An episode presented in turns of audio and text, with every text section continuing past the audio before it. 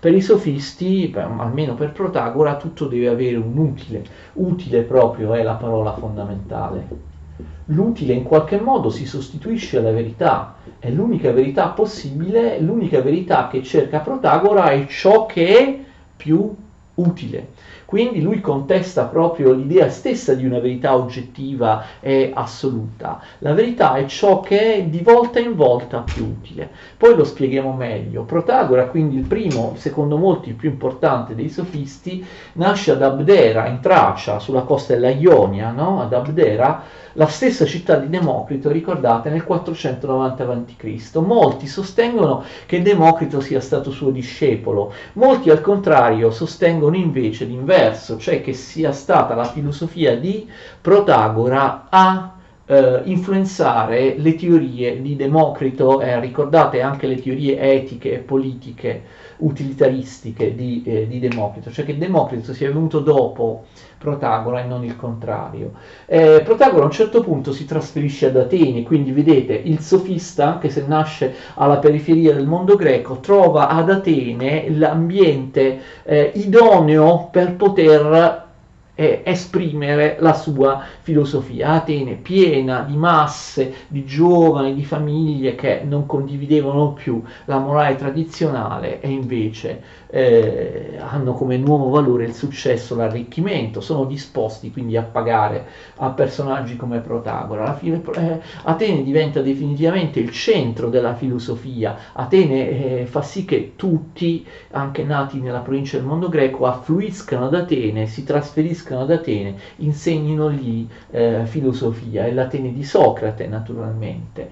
Ehm, dunque lui diventa consigliere di Pericle, Democrito, quindi ehm, eh, ovviamente Pericle lo utilizza nel suo programma di laicizzazione della cultura, un po' come ha fatto, l'abbiamo detto, con Anassagora. Pericle darà a Protagora anche il, l'incarico importantissimo di essere il legislatore della colonia panellenica di Turi in Italia panellenica, cioè formata da differenti eh, gruppi greci di differenti poleis, fondano una, una colonia in Italia, eh, Protagora è eh, chiamato da Pericle a essere il legislatore, a fare il codice di leggi di questa colonia di Turi. Lui però non si ferma tutta la vita ad Atene, questa è un'altra caratteristica dei sofisti, i sofisti sono dei grandi viaggiatori, disprezzano le idee tradizionali, quindi disprezzano anche l'attaccamento alla patria, d'accordo, il patriottismo, loro hanno proprio una mentalità, come si direbbe oggi, transnazionale, eh, cosmopolita, non legata alle loro tradizioni, ok? Hanno discepoli ovunque, si trovano bene ovunque, dovunque possano guadagnare, dovunque possano ehm, ottenere successo nella loro eh, arte e quindi lui tornerà ad Atene, Protagora, nel 432, nel 421, nel 411, quando già è molto anziano, però il resto del tempo lo passa viaggiando da un posto all'altro, molto spesso lui viaggia in Sicilia e molti dicono che queste, faceva queste lezioni a pagamento di, di retorica ha guadagnato moltissimo, ad esempio Platone nel, nel, suo dialogo il Menone dice che addirittura Protagora sarebbe stato più ricco di Fidia e di altri, e di altri grandi artisti ateniesi, architetti messi insieme perché aveva, aveva guadagnato moltissimo, d'accordo? Quindi grande successo insomma della sua, della sua, della sua visione. Secondo alcune fonti sarebbe stato come Anassagora, ricordate, processato da Atene per impietà, esattamente come Anassagora Sagora e come poi sarà Socrate dopo di loro, però molti interpreti dicono che questo non è vero. E Protagora muore, non sappiamo quando, secondo molte fonti muore, eh, muore in un, in, un, in un, naufragio, d'accordo? Muore in un naufragio, non sappiamo esattamente quando, sicuramente dopo il 411, quindi anche lui è vissuto molto molto a lungo. Eh, insomma come altri, come, eh, come Democrito, ma vedremo che altri sofisti sono accreditati di una vita molto lunga. Lui scrive le opere intorno all'essere, intorno agli dei, cioè eh, eh complemento di argomento sull'essere oppure sugli dei, ma anche probabilmente intorno all'essere, intorno agli dei erano contenuti in, in un'altra opera che eh, forse si chiama Sulla verità intorno all'essere e lo scritto intorno agli dei forse fanno parte dell'opera sulla verità eh, peri aletheias sulla verità, mentre invece poi l'altra opera importante Antilogie, che significa discorsi contrapposti. Qual è la filosofia di Protagora? Protagora mette in dubbio, come abbiamo visto, l'idea di una verità assoluta. Per Protagora la verità non può essere assoluta, come dicevano tanti, vi ricordate per esempio Eraclito, Parmeide, ma tantissimi altri. Bisogna rinunciare all'idea di una verità assoluta. Se il, la, la prospettiva in cui ci si pone è quella dell'utilitarismo, la verità è di volta in volta ciò che è più utile. Cioè l'idea della verità diventa relativa, d'accordo? Io chiamo verità quello che è di volta in volta ciò che è più utile.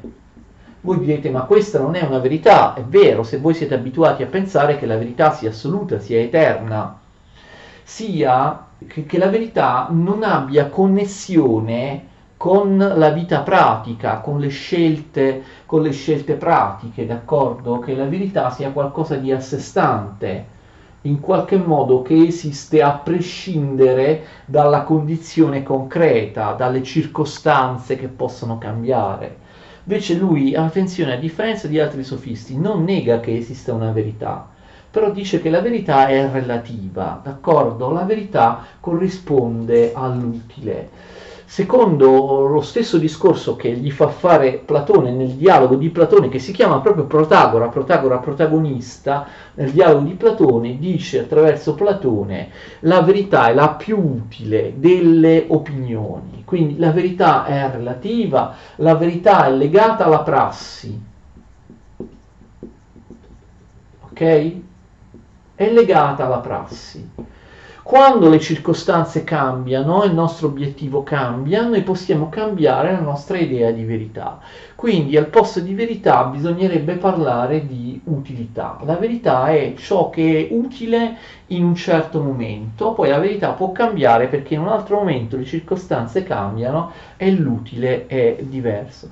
Attenzione, lui non dice che la verità non esista, ha una visione relativa, una visione relativa della verità la verità è cangiante a seconda delle circostanze, quindi noi parliamo ovviamente di relativismo, ovviamente questi sofisti sono molto moderni perché in qualche modo anticipano proprio tendenze eh, recenti nella nostra società, nella nostra civiltà occidentale, l'idea che non esista la verità, ma esistano soltanto punti di vista più o meno utili, più o meno efficaci, più o meno validi, d'accordo? Una sorta di, ehm, di relativismo, una verità legata alla prassi, ok? Una verità che è ehm, utilità. C'è un famosissimo frammento di Protagora, vediamo, um, l'uomo è misura di tutte le cose, di quelle che sono per ciò che sono, di quelle che non sono per ciò che non sono, ok? Al centro è l'uomo, il principio relativo di eh, Pitagora. La verità viene dagli dei, la verità viene dalla natura, la verità la troviamo già data, eterna, immutabile? No, è l'uomo che la decide. L'uomo è la misura di tutte le cose, d'accordo? La misura, il metron in greco, il metron di tutte le cose. Panton crematon, d'accordo? Lui usa il termine cremata, che vuol dire cose proprio in generale, può voler dire qualunque cosa. L'uomo anthropos, quindi parla proprio dell'uomo in generale, no? C'è un altro termine in greco per dire uomo come maschio. Lui parla di anthropos, l'uomo può anche significare qui la specie umana. È l'uomo che decide qual è la verità. La verità non mi viene la, dalla tradizione, né da una presunta rivelazione della divinità, né da quello che dice una casta di sacerdoti, o dall'autorità politica, o da quello che dice la mia famiglia, oppure da un mito, d'accordo? No, eh, l'uomo decide che cosa, qual è la verità. L'uomo in misura misura, cioè le fonti antiche dicono che lui intende per misura metro di giudizio, ok? Di giudizio morale. L'uomo è misura di tutte le cose, di quelle che sono per ciò che sono, di quelle che non sono per ciò che non sono. Il frammento è abbastanza chiaro. L'uomo e nessun altro decide ciò che è e ciò che non è. Ok? Quindi, prima di tutto, questo relativismo potrebbe essere un relativismo ontologico o un relativismo gnoseologico, d'accordo? Cioè ciò che è relativo è ciò che è, oppure ciò che è relativo è ciò che conosco, d'accordo? Cioè, l'uomo, l'essere umano può dire quella cosa esiste No, un altro può dire quella cosa non esiste. Nessuno può stabilire, d'accordo, dall'esterno se quella, quel fenomeno è esistito, c'è stato, io l'ho visto oppure no. Io devo dare il consenso. Lo so che sembra strano. Questo è un estremo relativismo, relativismo ontologico, relativismo gnoseologico. Io e nessun altro posso decidere se quell'ente esiste oppure se quell'ente non esiste oppure se quel fenomeno io l'ho conosciuto, cioè se quel fenomeno è avvenuto, oppure se quel fenomeno non è avvenuto, d'accordo? Questo si chiama anche in termini di filosofia proprio molto contemporanea fenomenismo. Ci sono, per quanto sembri strano, alcune correnti di filosofia contemporanea che dicono che c'è un gatto che mi è passato davanti, mi ha tagliato la strada, è sicuro che è un gatto, lo decido io non esiste, capite, nessun, oltre al giudizio umano, non esiste nessun'altra autorità che può dire se quel gatto davvero è passato davanti a me tagliandomi la strada oppure no.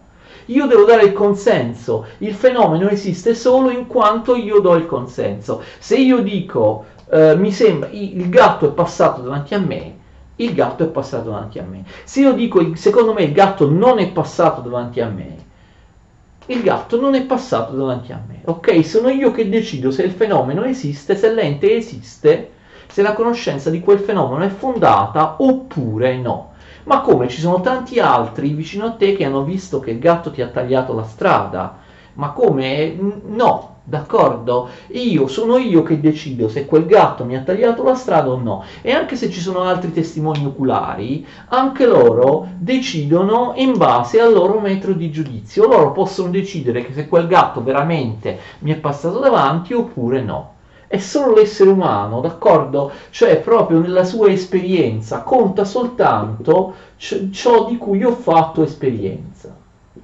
Se un albero cade e nessuno l'ha visto. Quell'albero è caduto? I sofisti potrebbero rispondere no, perché non riguarda la mia esperienza e sono io che decido se quell'albero è caduto oppure non è caduto, d'accordo? Se non c'era nessuno per chilometri e chilometri, l'albero è caduto, nessuno l'ha visto, non si può dire neanche che abbia fatto rumore, d'accordo? Non ci interessa, cioè ci interessa soltanto questo anche il senso del frammento, ciò che riguarda, come abbiamo visto, la nostra esperienza sensoriale immediata, ciò che va al di fuori di ciò che l'uomo vede, di ciò che l'uomo può giudicare, non interessa, si rompe quindi anche il rapporto con gli dei o con tutte le strutture, con gli enti che non ricadono nella sfera di esperienza. Questo è empirismo, d'accordo? È empirismo. La filosofia si occupa solo di cose empiriche, di esperienza, non si occupa del fatto se esistano gli atomi oppure i semi, oppure le quattro radici dell'essere,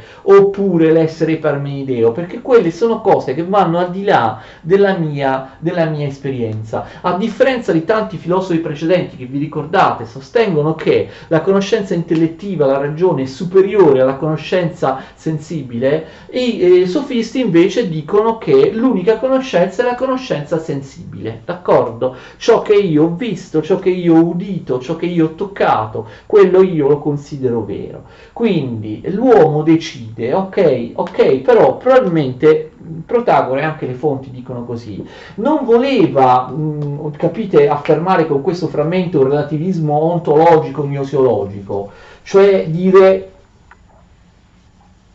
io decido se quell'essere è o se io decido se quell'essere non è io ho deciso che quel fenomeno è avvenuto, io ho deciso che quel fenomeno non è avvenuto. Eh, ovviamente Protagora voleva invece indicare che di cosa l'uomo in misura di tutte le cose decide se è o non è. Capite? Della morale, cioè dei valori morali.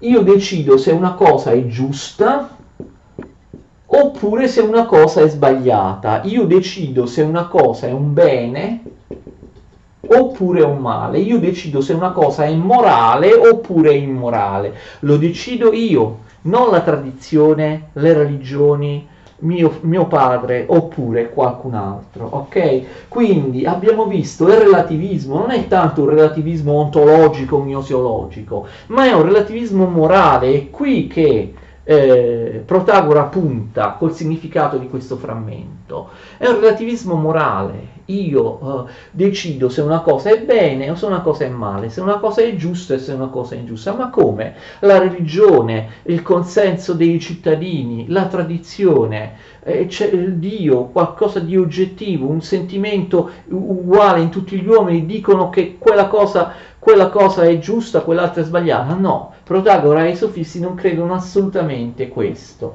Sono io che decido ciò che è eh, giusto o ciò che è eh, ingiusto. Quindi per verità, capite, si intende la valutazione morale di qualcosa, ok? E quindi, ehm, attenzione, poi una difficoltà interpretativa di questo frammento è come interpretare la parola uomo se tu la interpreti come singolo uomo, è chiaro che, capite, il, la portata del relativismo del frammento di Protagora aumenta moltissimo, cioè ognuno fa quello che vuole, ogni essere umano è... Eh, autorizzato a dire per me quello è giusto, per me quello è ingiusto, abbiamo la totale anarchia morale. Però attenzione, molto probabilmente Protagora non voleva dire questo. Uomo può anche significare specie umana oppure gruppo, d'accordo? Molto probabilmente mh, mm, eh, sì, cioè Protagora non parlava di ogni singolo uomo, ma della maggioranza di un'assemblea, d'accordo? Di, una, di un gruppo, di una polis, d'accordo? Ciò che è la polis, cioè la comunità, l'uomo nel senso, la razza umana, o meglio, non proprio la razza umana, la comunità degli uomini. Ciò che gli uomini considerano giusto è giusto, ciò che gli uomini considerano sbagliato è sbagliato, d'accordo? A, a seconda delle circostanze. Quindi come fa la polis o una comunità a decidere se qualcosa è giusto o ingiusto? Perché c'è il sofista o l'abile uomo politico che la convince, appunto con la retorica, con la persuasione. E quindi ritorniamo a quello che abbiamo detto, la verità non è una cosa oggettiva, la verità dipende ma non da un singolo uomo, ma dalla decisione di un gruppo, di una polis, di un governo, d'accordo? La verità è legata a ciò che è utile. Abbiamo visto nel Protagora di Platone, dialogo, opera di Platone intitolata a se stesso, il personaggio e il personaggio Protagora dice ci sono tante opinioni, noi scegliamo, persuadiamo l'assemblea che l'opinione vera è quella più utile la verità è la più utile delle opinioni. Ci sono tanti logoi, tanti discorsi, tante tesi. Quello che di volta in volta è più utile, noi quello lo consideriamo verità. In circostanze diverse potremmo dire che la verità è un'altra, quindi cambiamo opinione, cambiamo, prendiamo un'altra di queste tante tesi, di queste tante argomentazioni. La verità è cangiante, la verità è considerata e corrisponde all'utile, la verità è legata appunto alla prassi, alle, alle, alle, alle circostanze, la verità è legata all'utile, all'interesse della polis. Quindi attenzione, non un relativismo spinto, cioè l'antropo ogni uomo decide ciò che è vero, ciò che è, è, è giusto politicamente, ma c'è un gruppo, c'è una polis, di volta in volta decide eh, ciò che è giusto, d'accordo? Si, eh, si deve fare la guerra o si deve fare la pace? In alcune circostanze la polis può decidere si deve fare la pace, in altre circostanze si dirà si deve fare la guerra. Non ha senso dire che eh, fare la pace è giusto in tutti i casi, dipende dalle circostanze, d'accordo? E quindi abbiamo una morale, perché questa verità è eh, l'utilità della poli, cioè eh, è l'utilità di ciò che viene considerato di volta in volta giusto e ingiusto, una verità cangiante. Per esempio, ci sono esempi che si fanno in filosofia morale, è legittimo che lo Stato permetta il suicidio, in generale tutti gli stati no, liberali occidentali permettono il suicidio, certo non lo incoraggiano, però non ne fanno un reato, non, non lottano proprio, uh, non, non, non, lo rendono illegale, ok? Però ammettiamo che un, una miriade di persone si suicidino, il suicidio diventa davvero un allarme sociale, moltissime persone si suicidano, non c'è, non c'è famiglia in cui non ci sia una persona che sia suicida, si, si sia suicidata. Allora in questo caso lo Stato deve permettere il suicidio oppure no? Cioè, capite, magari lo Stato può permettere il suicidio, magari anche l'eutanasia, eccetera, ma quando è una ristretta minoranza a farlo. Se poi tutti vogliono suicidarsi o uh, farsi uccidere, praticare l'eutanasia anche senza una vera motivazione, senza una grave malattia, allora lo Stato dirà no, scusate, non potete uccidervi tutti quanti, altrimenti la società va, eh, finisce in un disastro, ok? Quindi faccio un altro esempio, l'antiproibizionismo sulla droga. Allora, si fa la lotta alla droga, un sofista direbbe noi dobbiamo ottenere qualcosa di pragmatico legato agli interessi e all'utile umano. Quindi noi non facciamo, non è che, capite, non dobbiamo dichiarare la, la, la droga illegale arrestare tutti quelli che si drogano. Non dobbiamo dichiarare la droga illegale per motivi morali, cioè morali astratti, com, com, a, portando avanti una morale assoluta, presunta, eterna, in, impossibile da modificarsi. Noi dichiariamo la guerra illegale, facciamo la guerra, mettiamo delle pene forti nei confronti di chi si droga, di chi spaccia, per ottenere che eh, i drogati diminuiscano. Però se, come molti dicono attualmente, eh, ren- eh, lasciare la droga illegale non serve perché tanto i drogati aumentano lo stesso, magari i giovani si drogano proprio perché c'è il fascino dell'illegalità. Lasciare la droga illegale fa, uh, mh, fa arricchire moltissimo la mafia che vende la droga, mentre se noi la legalizzassimo, la terremmo almeno sotto controllo, la mafia non guadagnerebbe più niente. Quindi volte si può riflettere, no? E in un certo periodo era giusto avere la droga illegale, però adesso non funziona più le mafie sono arricchite troppo, con i soldi della droga provocano ogni tipo di corruzione e di disastro, quindi potrebbe essere più utile legalizzare almeno alcuni tipi di droghe. Sapete, questi sono gli argomenti degli antiproibizionisti, sono argomenti pragmatici, cioè noi eh, rendiamo illegale o legale la droga in base, capite, a delle finalità pratiche, pragmatiche. E quindi quando queste finalità non si raggiungono, non sono quelle calcolate, possiamo cambiare, possiamo ottenere migliori risultati nel controllare la droga e nelle, nel, non, nell'impedire l'aumento dei drogati, invece di eh, non con la proibizione, bensì con la liberalizzazione, con la legalizzazione e così via. E quindi io posso, capite, eh, cambiare idea, non c'è una verità la verità è agganciata all'utile, alla prassi, alle circostanze del momento e quindi io la posso cambiare, d'accordo? Una visione quindi debole, una visione relativistica debole della verità, la verità è legata all'utile. C'è un altro frammento di Protagora che appunto ci fa capire che eh, noi andiamo cercando la verità, andiamo facendo ricerca filosofica solo se la cosa interessa alla nostra esperienza quotidiana, interessa al, alle cose che ci toccano ogni giorno. Il frammento sugli dei dice Protagora, riguardo agli dei, non posso dire né che esistano né che non esistano, né che esistano né che non esistano, perché ci sono due grandi eh, difficoltà in questo l'estrema brevità della vita umana e l'estrema oscurità dell'argomento. Capite? Eh, Protagora non dice che gli dei non esistono, dice che la questione non gli interessa, pertanto gli dei intervengono nella mia vita, no, stanno da un'altra parte, no, riguardano la mia esperienza, la mia felicità, il mio arricchimento, il mio successo? No. Quindi a me degli dei non interessa, d'accordo? Eh, gli dei vanno oltre quello che è mia, la mia limitata capacità di conoscere nella sfera di esperienza. Non posso dire né che esistono né che non esistono, perché qual il, quali sono i due problemi che me lo impediscono? L'oscurità dell'argomento. Gli dei sono un argomento oscuro perché vanno al di là appunto di quello che io posso con, eh, posso eh, capire con i cinque sensi. E inoltre poi la brevità della vita umana. La brevità della vita umana eh, rende il problema degli dei troppo complesso, d'accordo? Non ci posso arrivare.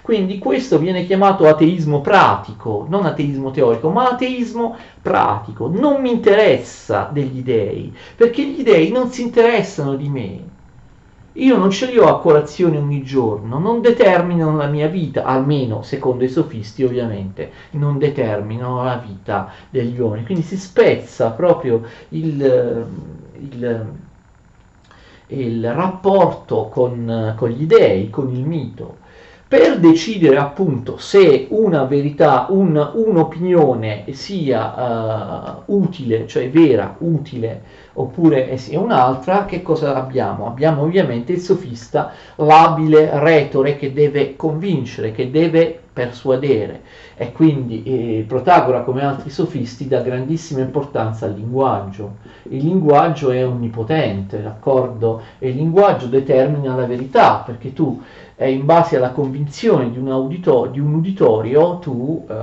li convinci oppure no della bontà della tua opinione.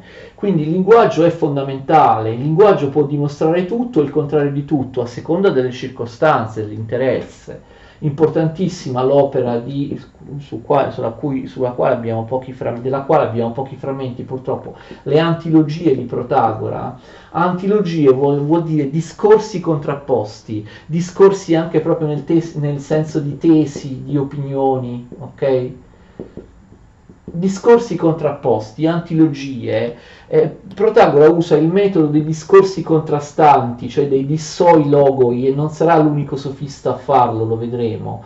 I discorsi contrastanti sono discorsi in cui io dimostro che può essere vera una cosa, può essere vera anche l'opinione contraria, ok? Quindi la tecnica del sofista fa capire che non esiste assolutamente una verità oggettiva, una verità assoluta. Dice Protagora, su ogni esperienza, su ogni ipotesi, su ogni esperienza sono possibili due discorsi contrari, due dottrine contrarie. Ok?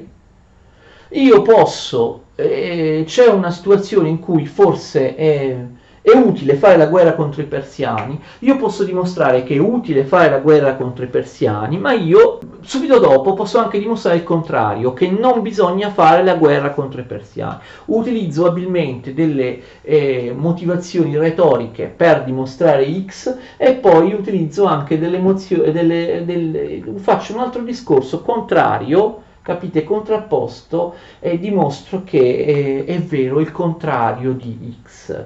Quindi non esiste una verità assoluta, dipende dall'abilità del sofista di persuadere la, l'uditorio, di persuadere l'assemblea quale sarà la verità, d'accordo?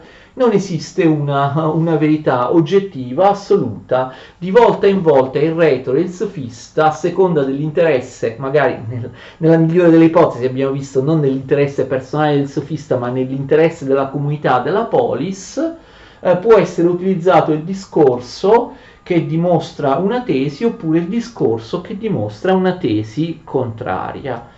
Quindi eh, il linguaggio, ricordate che il linguaggio secondo, secondo Parmeide, non solo lui, il linguaggio dice l'essere, dice la verità, ricordate la verità, l'essere, è la stessa cosa, è dire e dire che è, ricordate?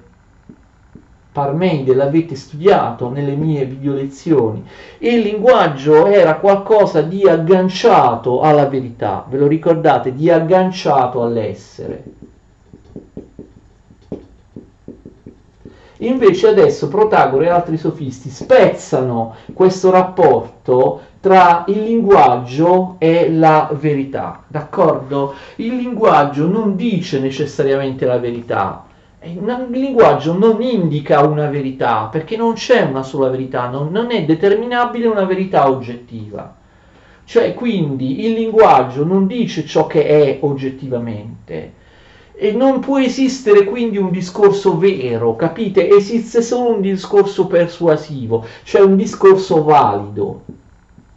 Ciò che è vero deve essere sostituito da ciò che è valido, da ciò che è utile in quel momento. La verità è cangiante, la verità si modifica, la verità corrisponde a ciò che è utile in quel momento. Ciò che è utile in quel momento viene dimostrato da un discorso, da un discorso, da un'eloquenza, da una retorica che non pretende di dimostrare una verità assoluta, pretende semplicemente di dimostrare ciò che è utile, cioè il discorso, il linguaggio non ti dà più la verità, ti dà ciò che è valido, che è valido contingentemente in quelle situazioni. In altre circostanze eh, puoi, potrebbe essere valido un discorso, una tesi, un'opinione diversa, opposta. E quindi enorme importanza, quindi, d'accordo al, del linguaggio in Protagora in tutti i sofisti, questa questione del linguaggio sarà portata a una maggiore radicalità da Gorgia, che vedremo la prossima volta, o di altri sofisti, d'accordo? Quindi anche la virtù non è più quella di seguire la, la verità, la virtù, la arete in greco, corrisponde al seguire ciò che di volta in volta è più utile. La verità non è oggettiva, è, la più utile tra le varie opinioni in campo, eh, ma quel discorso che è valido in un certo tempo può essere poi invece invalidato in altre circostanze, si può prendere come discorso valido un'altra tesi, un'altra opinione che era stata eh, messa da parte prima. È così eh, la validità del linguaggio, la validità del logos soppianta la presunta verità assoluta del logos. Quindi utilitarismo e relativismo sono alla base della visione, forse un po' cinica, ma insomma eh, utilitaristica, lui la chiamerebbe realistica, pragmatica della filosofia di Protagora. Bene, la lezione è durata molto, la prossima volta parleremo del, di un altro grande sofista, Gorgia. Gorgia è, è, siciliano questa volta, è siciliano, ricordate chi altro era siciliano? Empedocle era siciliano. Quindi ci vediamo la prossima volta. Per ora vi saluto, grazie, continuate a seguire le mie video lezioni.